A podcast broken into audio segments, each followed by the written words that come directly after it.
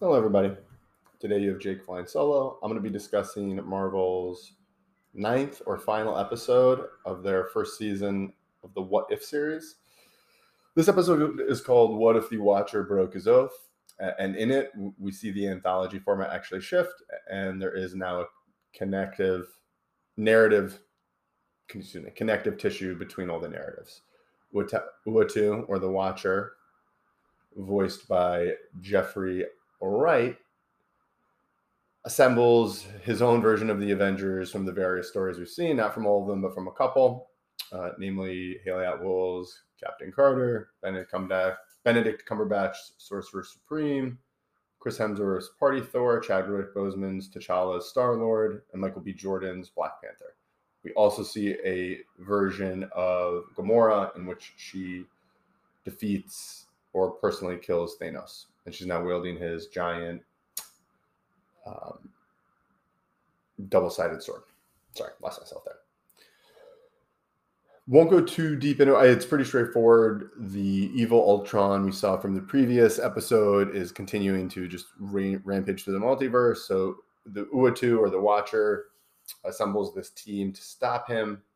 Uh, they quickly, even though they're supposed to be laying a trap, Party Thor quickly gets his attention, and this leads to basically an almost episode-long fight between the heroes and Evil Ultron, Ultimate Ultron. Not quite sure what his name is, but this terrifying version of Ultron who's destroying the multiverse.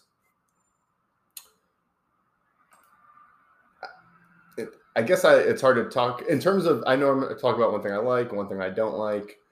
Um, and I know I said I was going to go through the plot, but the one thing I did like was how it ended. Uh, in it, we see in order to defeat Ultron, they use Zola, uh, the Zola algorithm, to help defeat him from the inside out. After that occurs, Killmonger's Black Panther. You realize he's been tinkering with the Ultron gear, and then he tries to take control of the actual Infinity Stones himself. But before he can do anything, he's then turned on by the Zola algorithm, who's returned. And as they struggle to control the Infinity Stones, the evil Doctor Strange, or I guess now redeemed Doctor Strange, traps them in a pocket universe. It's very out there, very comic booky. Uh, but for anyone who's familiar with the Heroes Reborn universe for Marvel, it's pretty common in comics.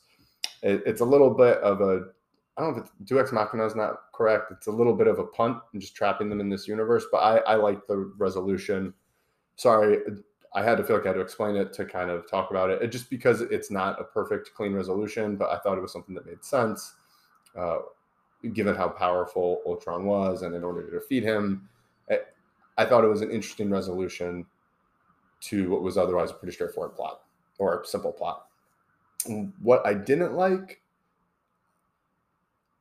I this is going to be hard. I, I liked I like bringing all these characters together. I thought the Ultron character said was a really good depiction of Ultron, definitely better than what we get in the movies. But at the same time, it just there's something about this. It, I do like anthologies, and finding out that it's not just does somewhat undermine the anthology concept that that's so annoying. So that's not. I feel like that's a really petty gripe but this is where the other thing you, you, had eight episodes and you didn't use the main characters from each of them. You used for most of them. For, for the vast part you used most of them. Um, but at the same time one of the main characters in this is gamora. And for a second i was wondering if i missed an episode when they introduced her and her version of stark because they seemed really interesting and i really wanted to see that version uh, of the what if universe or that what if episode. So it just left me a little bit. You had all these episodes to build up to it and one of the main characters isn't given her own intro, Gamora, and what's probably seems to be one of the most interesting stories. So it's kind of a double-sided gripe, but just that's what bothered me in this episode. It kind of undermines the anthology concept, and then further undermining it is, is you use the anthology concept to introduce all these characters, and you leave one of the most critical ones out in the actual build-up. Okay, those are pretty pretty petty. I can even sense it as I was saying it overall, really like the series. Uh, I would recommend give it thumbs up. Definitely worth watching. They're all pretty self-contained, and even if you don't like the larger narrative connecting at the end. It's really only one episode, so I definitely recommend watching it. All right, that does it for the Marvel What If series. It's been great chatting with all of you about it. Hope you all enjoy it, and I will talk to you guys again soon. Later.